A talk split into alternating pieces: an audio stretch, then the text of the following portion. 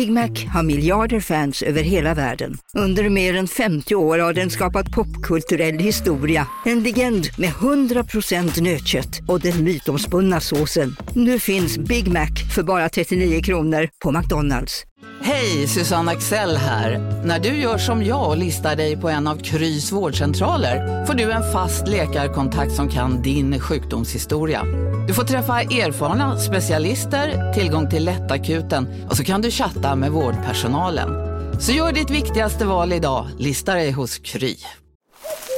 Okej hörni, gänget! Vad är vårt motto? Nej, allt är inte alltid som du tror. Nu täcker vårt nät 99,3 procent av Sveriges befolkning baserat på röstteckning och folkbokföringsadress. Ta reda på mer på 3.se eller i din 3-butik. Kan vi dra den i och för sig uppseendeväckande slutsatsen att det finns en slags god mekanism i språket som förhindrar Adolf Hitler i att formulera sig väl? Hindrar honom att resonera gott? Fy fan vilket trams. Nej, men jag tror att det kan ligga någon... Kan du inte läs, läs det igen? Kan vi dra den i och för sig uppseendeväckande slutsatsen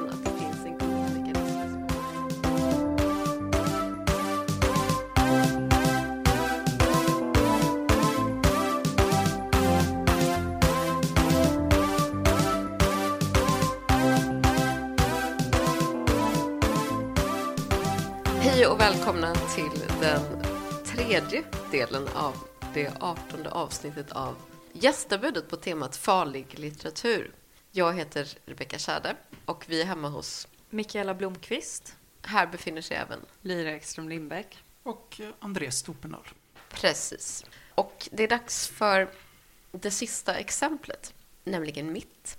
Och alltså jag, som vi har pratat om lite grann så har jag känt viss skam inför det här temat på ett sätt som har stört mig och jag har eh, lagt märke till också att både jag, Lyra och Mikaela har haft exempel som vi Alltså det, det, liksom det spontana för oss var inte att välja en text som vi tycker är farlig utan det var att välja en text om farlig litteratur som exempel. Och det tyder ju på någon slags, eh, jag ska inte säga beröringsskräck, men just att man vill det kommer inte naturligt för en att utropa en text till farlig utan man cirklar lite grann runt ämnet. Även om ju ni också har haft bra exempel Precis, på. för vi har ju faktiskt utropat varsin text till farlig. Ja, nej men det, det, det ska ni verkligen ha cred för, för det har inte jag gjort. Och det tror inte jag att Det härliga svenska spannet mellan Fredrik Reinfeldt och Bernie Paulsson. det är mitt Sverige faktiskt. Uh, nej men jag har då en, jag har med mig en essä av den norska författaren Stig Säterbacken. Han, ja, han föddes 66, dog 2012. Uh, självmord och skrev innan dess, alltså han var väldigt upptagen vid ondskans problem. Och eh, i Sverige kom han ut på, gissa vilket förlag? Vertigo förlag. Vertigo förlag och eh, han var väl överhuvudtaget väldigt intresserad av transkription och litteraturens förmåga att härbärgera och uttrycka överskridanden av olika slag. Och jag tycker att han eh, bitvis var helt fantastisk. Han, har skrivit, eh, han skrev romaner eh, i huvudsak. De är, det finns några av dem som är jättebra också tycker jag. Bland annat den, den sista som heter Genom natten tycker jag är underbar. Ja, det är den. den är... Men också så otroligt eh, mörk. Ja, verkligen, verkligen, verkligen mörk. Uh, och, och svårläst nästan, för att den är så kompakt i det. Men han har också skrivit eh, ett antal essäsamlingar och jag tycker det bästa han har skrivit överhuvudtaget är en essäsamling som heter Det onda ögat. Den finns då inte på svenska, men den finns på norska. Kom ut 2001.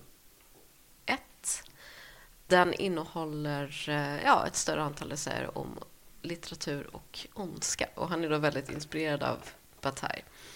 Och jag tänkte läsa lite grann ur en essä som heter Litteraturen och det etiska.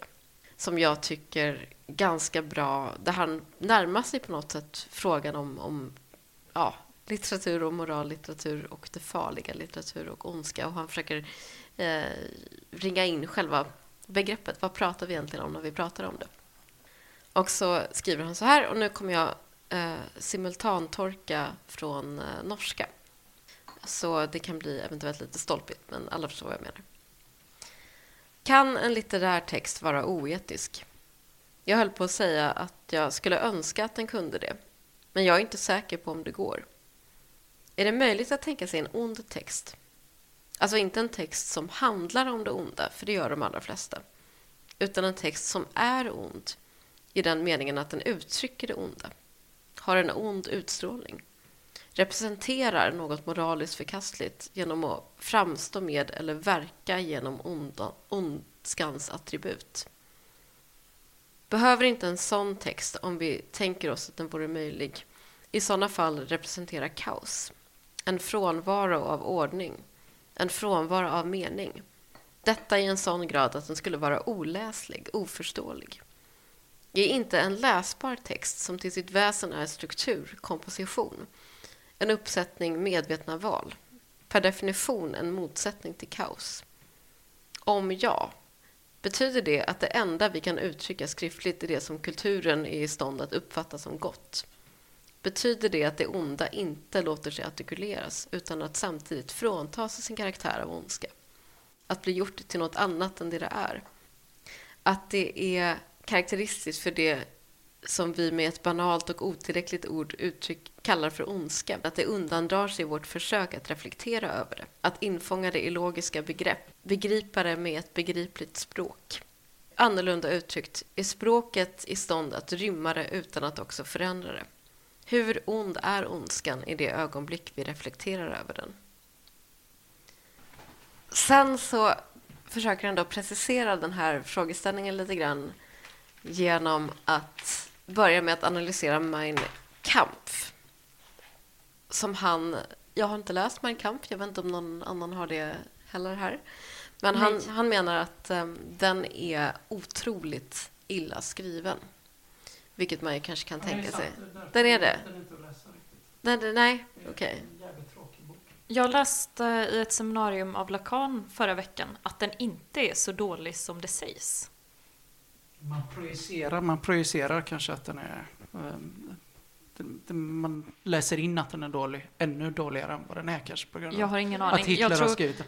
Lacan är kanske inte heller alltid en trovärdig Nej, källa. nej tror jag. precis. Nej. Nej. För han, Zetterbacken menar då, eller han, han driver egentligen ingen särskild eh, tes när han skriver om just min kamp, men han undrar om det kan vara så att den är så himla dåligt skriven för att budskapet som den försöker förmedla är som den är. Eh, och så skriver han, kan vi dra den i och för sig uppseendeväckande slutsatsen att det finns en slags god mekanism i språket som förhindrar Adolf Hitler i att formulera sig väl, hindrar honom att resonera gott. Fy fan vilket trams. Nej, men jag tror att det kan ligga något... Kan du inte läs, läs det igen? Kan vi dra den i och för sig uppseendeväckande slutsatsen att det finns en god mekanism i språket som förhindrar Adolf Hitler från att formulera sig väl? Och ja, jag menar, ja, det tänker jag. Alltså jag tänk, ja, för sen så, sen så säger han, jag ska säga att Zetterbacken påstår inte att det är så här, för sen har han då som motexempel att uh, Goebbels roman faktiskt är rätt bra. uh, så jag menar, men, men jag tycker att det finns någonting i den tanken som inte är helt förryckt, som är att det finns, när man överhuvudtaget nyttjar ett språk, så ingår man i ett socialt och civilisatoriskt komplex. Att det är svårt att inte på något plan uttrycka de värderingar som det här språket vanligen används för att uttrycka. Ett humanistiskt komplex kanske till och med. Ja. Liksom, eh, romanens historia av, liksom, eh, av eh, Eh, bildningsborgerlighetens eh, påverkan. Det är liksom det som eh, hon skrev i sin bok nu. Romanens segertåg Elam, Ingrid Elam. Sådär, att det, är liksom, det är ganska städade mentalt sett borgare som har skrivit böcker och, det, det, och alltid har skrivit böcker från 1700-talet. Med medelklass eller övre medelklass, liksom. Eh, individualism sådär. Jag tänkte också att, eh, att nästan inte skriva, att inte skriva, att inte läsa, att inte, att inte vara litterat. Det kan jag tänka mig att intellektuella personer nästan ser som skrämmande, och mer skrämmande och mer ont och liksom otäckare än att, att någon, även en nazist som skriver en bok, har ändå en viss, eh, liksom, på ett ytligt plan och felaktigt plan, liksom mer status än någon som bara liksom skiter på litteraturen. Och Status det- möjligen, men godhet. Nej, inte godhet kanske, men ändå någon positiv... eh, finns en positiv aspekt liksom, per automatik kanske på grund av att man eh, liksom är en eh, intellektuell även om man är fascistoid. Liksom. Och dessutom att man, det som Säterbacken kanske menar, att, det- att göra något begripligt är att dra in det liksom, liksom också, också en, en idévärld att göra med logos och eh, nu låter jag kanske som eh, Peterson. Men att, man, att göra något begripligt, att liksom fästa på papper och beskriva vad den är då i eh, ondska eller liksom abjektion är ändå att liksom dra in det i, i, i en begriplig, rationell ett rationellt system som är skriftspråket och där saker ska begripas. Ja, precis. Alltså, Och då är det i sig inte då, då, då, då är det inte kaos, liksom. då är det inte kaos, utan då, då är det strukturerat i sig. Det är strukturerat. Eh, Och sen så... Tänk på en tanke som jag tror, som jag tror det är Sartre som har, som när han skriver om eh, Jean Genet, eh, den franska författaren Jean Genet, som jag tror att Bataille också refererat. Det är därför jag har läst detta. Ja, det är ett kapitel i Litteraturen och det onda där han går igenom eh, Sartres läsning ganska ordentligt. Just det, precis. precis. Men det, är där, det är därifrån jag har fått det här. Men jag minns att jag läste det här för ganska länge sedan och det gjorde intryck på mig för att det, det som Sartre då hävdar är att um, ondska kan bara förstås som ondska om personen som utför det inte njuter av det, för då tror den någonstans ändå att det är gott. Alltså sadism är inte ondska för att man uppfattar det som att det här ändå är högstående. Alltså om man, får Ba- ut... Bataille hävdar precis tvärtom. Han menar att Ja. om, man, om man mördar någon för pengars skull eh, så är det fel, men det är inte ondska. Men om man mördar någon för sin egen njutnings skull så är det ondska. Jag tycker också att det är en rimligare tanke egentligen. men ja, nej men det är i alla fall. ehm, Men får jag bara fråga, för jag är inte säker på att jag förstår Zetterbackens eh, tanke. Menar han liksom att eh, språket låter sig inte användas så som Hitler vill använda det och därför blir hans språk dåligt, eller? Ja, han menar att språket... Eller han, jag, ska, jag ska inte säga att han menar det, för sen så kommer han till ytterligare slutsatser och jag skulle inte säga att Säterbacken... Han är, det som gör honom till en så otroligt bra essayist tycker jag är mycket att, att han, han är en frågeställare. Alltså mycket av det här jag läser nu har inga andra skiljetecken än kommatecken och eh, frågetecken. Det är liksom inte att han hävdar eh, så mycket utan han ställer frågor och sen så negeras de av en annan fråga. Men det är väl det som postuleras här, liksom, att kan det vara så? Skulle det kunna vara så att Hitlers människosyn och det som Hitler har för avsikt att utföra, Hitlers ondska i liksom en samhällelig mening, och, och ondskan är väl liksom i en samhällelig mening, den är så långt bort från det allmänna, den allmänna moralen att språket som vi har eh, inte räcker till för att uttrycka det och därför börjar språket stamma. Också att det, Hitlers tankegångar Eh, stämmer inte överens med de stänger, stämmer inte överens med de eh, kvalitetskriterier som finns. Så på det sättet blir det väldigt svårt att läsa det, även om det kanske är läsbart i någon bemärkelse. Men om, om tankar är så förvridna att det inte passar in liksom i eh, ett redan fungerande eller ett existerande system av hyfsat humanistiska tankegångar så, så skär det sig för starkt. Jag tänker på di- ditt exempel med de som beskriver det här självskadebeteendet och, och samtidigt romantiserar det. När någonting blir, eh, skär sig så eh, hårt att det inte är litteratur knappt. Och, också Skär här- sig, no pun intended. Ja, no pun intended. Nej, men, och att, ja, men också med hennes bok uh, Ut ur min kropp, som inte är bra. Den är inte bra, liksom. För det, det är liksom de här tankarna. Eller det känns inte bra när man läser det. Och då kan man inte, då kan man inte låtsas att det är bra. Nej. Eller det var Nej. så jag uppfattade många kritiker. Liksom. De, de bortser från eh, ett kvalitetskriterium som är att någonting också ska kännas. Det är någonting som ska klaffa där i värderingar och eh, eh, hur litteratur eller text ska liksom. Fast det kan ju också kännas, eh, jag tror inte att det är så du menar, men det kan ju också kännas fruktansvärt när man läser en bok. Och det kan ju betyda att den är väldigt, väldigt bra. Jo, men jag tänker, är det inte att det är bristen på... Alltså kan man skriva Min kamp, alltså Hitlers Min kamp, och eh, vara autentisk? Kan man liksom vara autentisk i de åsikterna? Är frågan här liksom, är det, det sköna, det sanna och det goda ett och samma? Ja, men det, det är frågan som han ställer och så undrar han om det är så att det finns en nedärvd reflex hos oss som vill bedöma det som ett och, och samma liksom att, att, att någonting som verkligen, verkligen är ont kanske vi inte är liksom i stånd att uttrycka konstnärligt överhuvudtaget för att de, det är traditioner, det kanske till och med är en metafysisk fråga, det skiljer sig så mycket i vår uppfattning. Jag skulle säga att det, det, är en ganska stor skillnad mellan att hävda att det onda kan inte uttryckas konstnärligt och det onda kan inte vara ett mästerverk. Det finns ett liksom stort spann däremellan. För att referera Simon Weil som menar liksom att fantasin i, i sig är av ondo.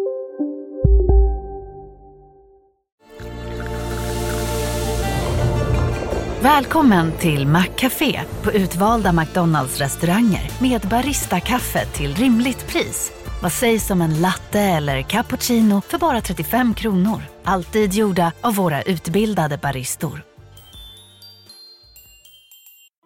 Hej Sverige! Apoteket finns här för dig och alla du tycker om.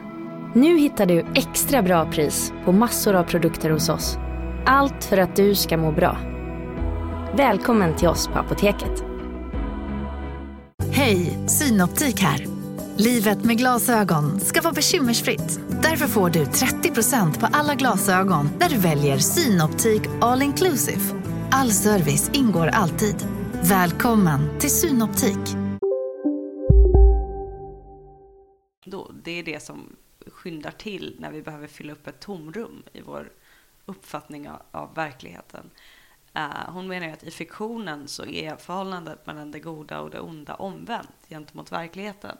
För i fiktionen så är det onda liksom fascinerande, rikt, överflödande, liksom, medan det goda är platt och tråkigt. Och så. Alltså ta, ta liksom Dostojevskijs eh, Idioten, som hade ju inte kunnat vara en roman utan alla människor kring först Myrskin. Och jag tycker verkligen det ligger något i det, att det onda stimulerar vår fantasi i fantasin.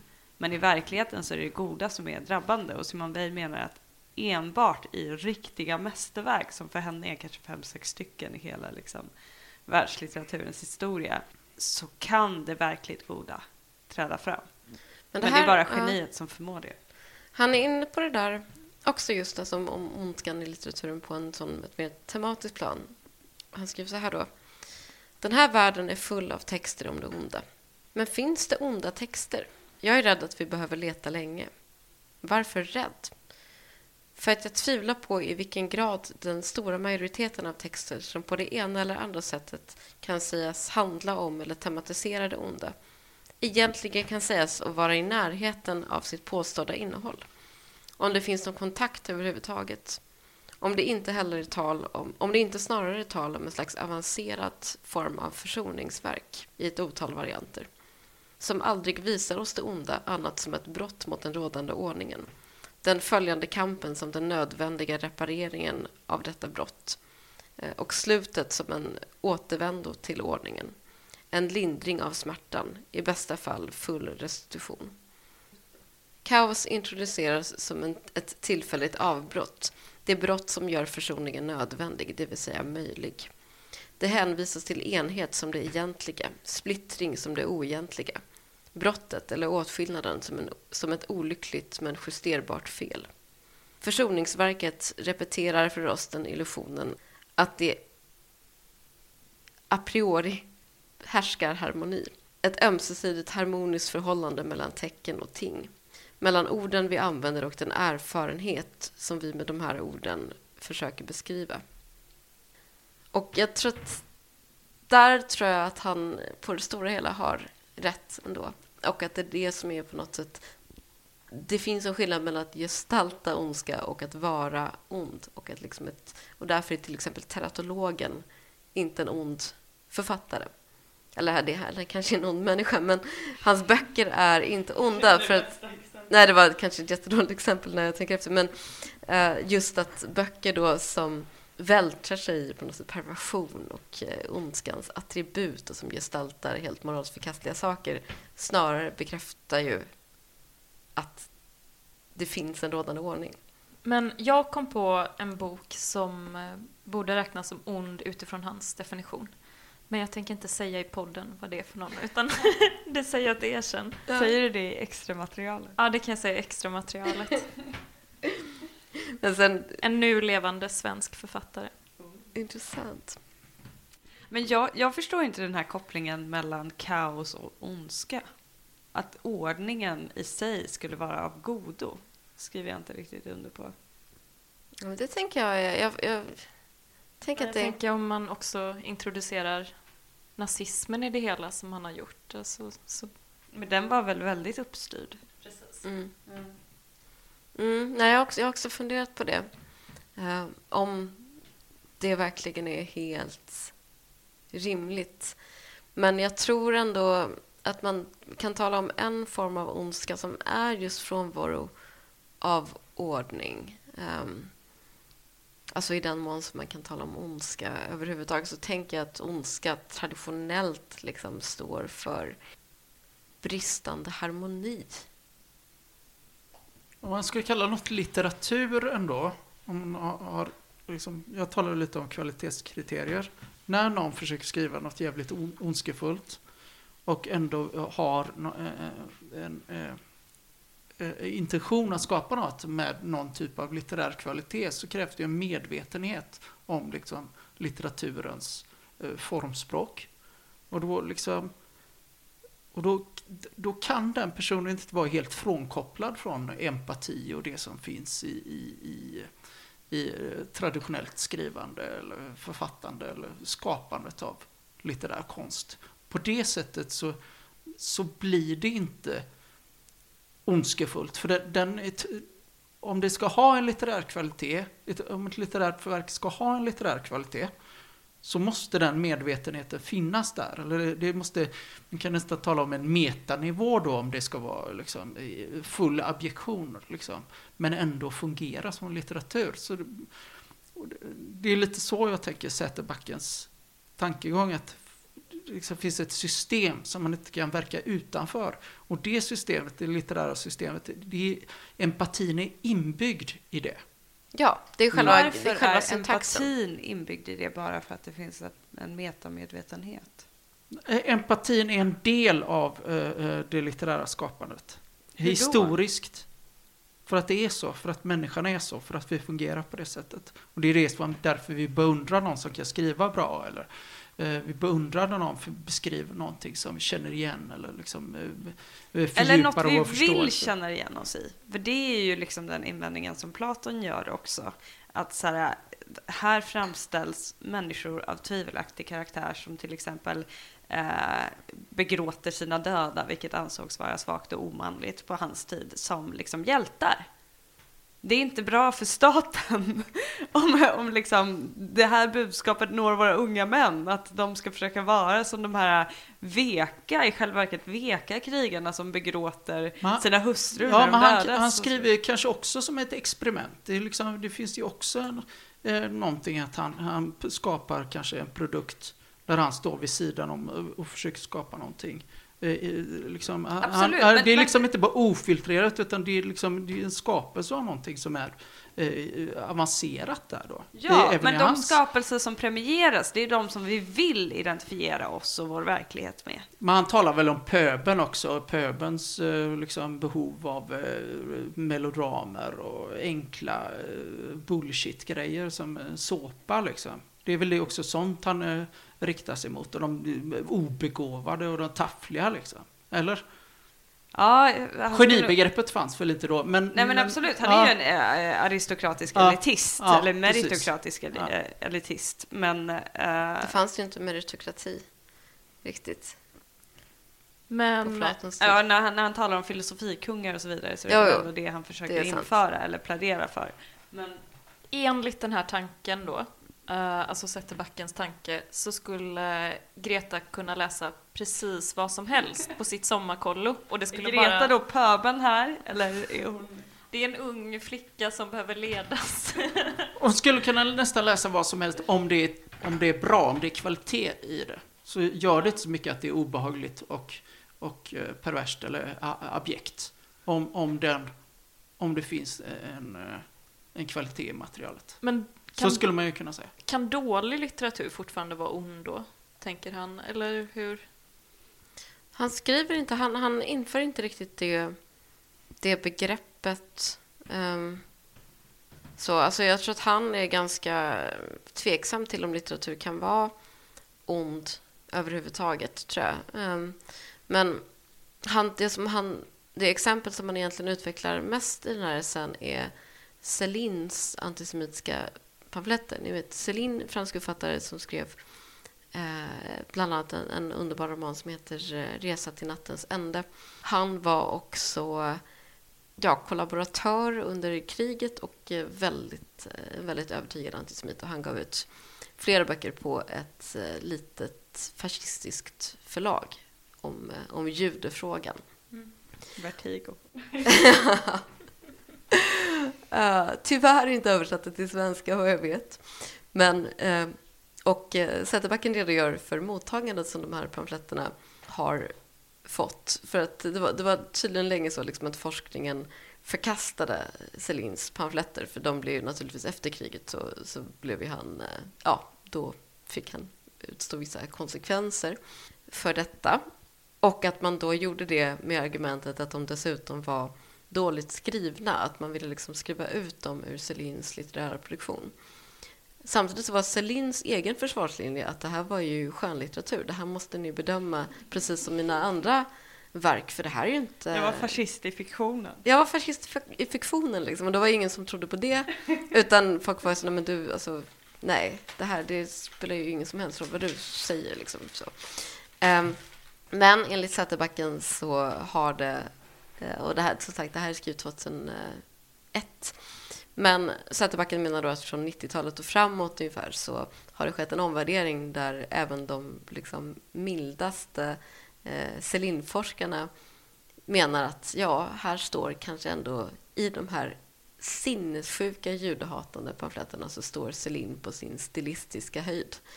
Det är tydligen, eh, och jag har inte läst mig, jag har ingen aning själv, liksom, men eh, att det ändå ska vara otroligt eh, formmässigt stilistiskt drabbande texter. Och det där det är ju väldigt intressant att tänka på, alltså, om man föreställer sig att det stämmer. Hur kan det då stämma? Alltså vad, vad innebär det och vad, liksom, vad, vad lägger man i det när man uttalar det på det sättet?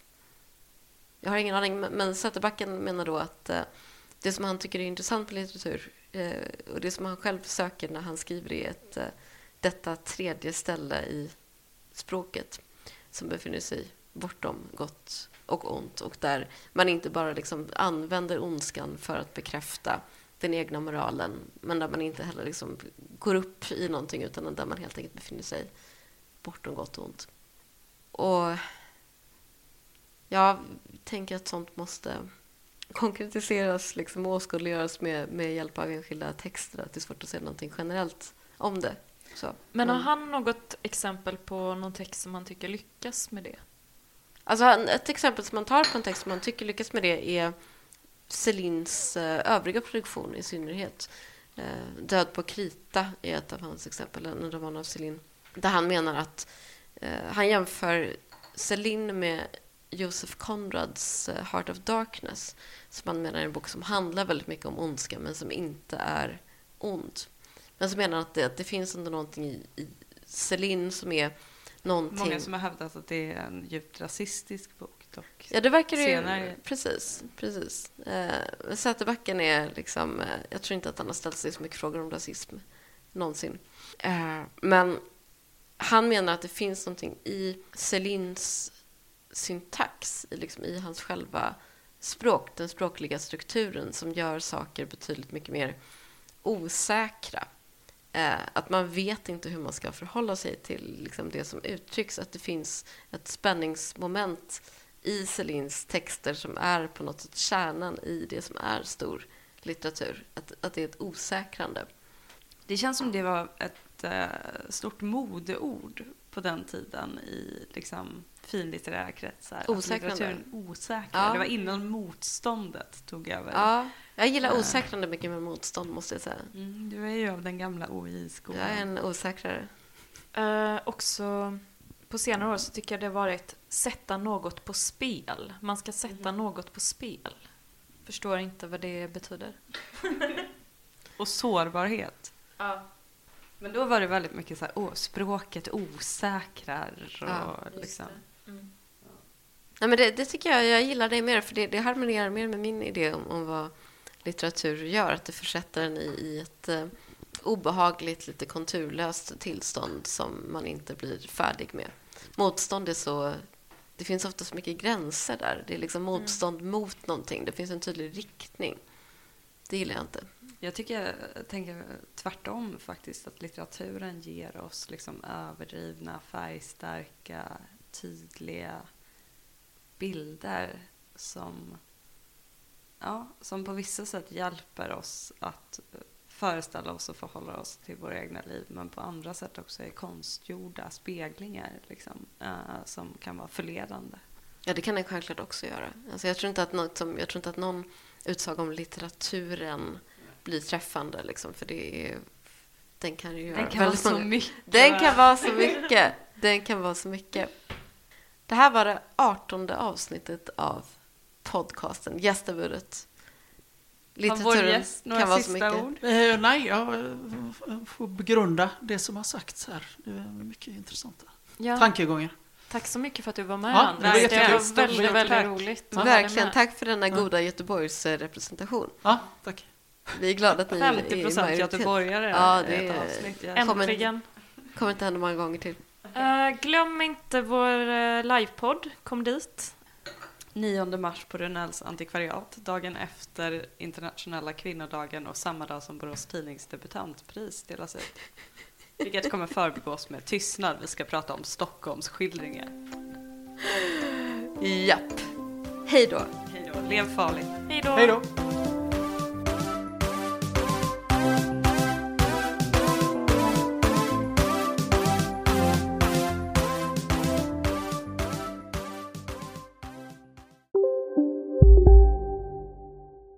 Välkommen till Maccafé på utvalda McDonalds restauranger med Baristakaffe till rimligt pris. Vad sägs om en latte eller cappuccino för bara 35 kronor? Alltid gjorda av våra utbildade baristor. Ni är med om det största. Och det största är den minsta. Ni minns de första ögonblicken. Och den där blicken gör er starkare. Så starka att ni är ömtåliga. Men hittar trygghet i Sveriges populäraste barnförsäkring. Trygg Hansa. Trygghet för livet.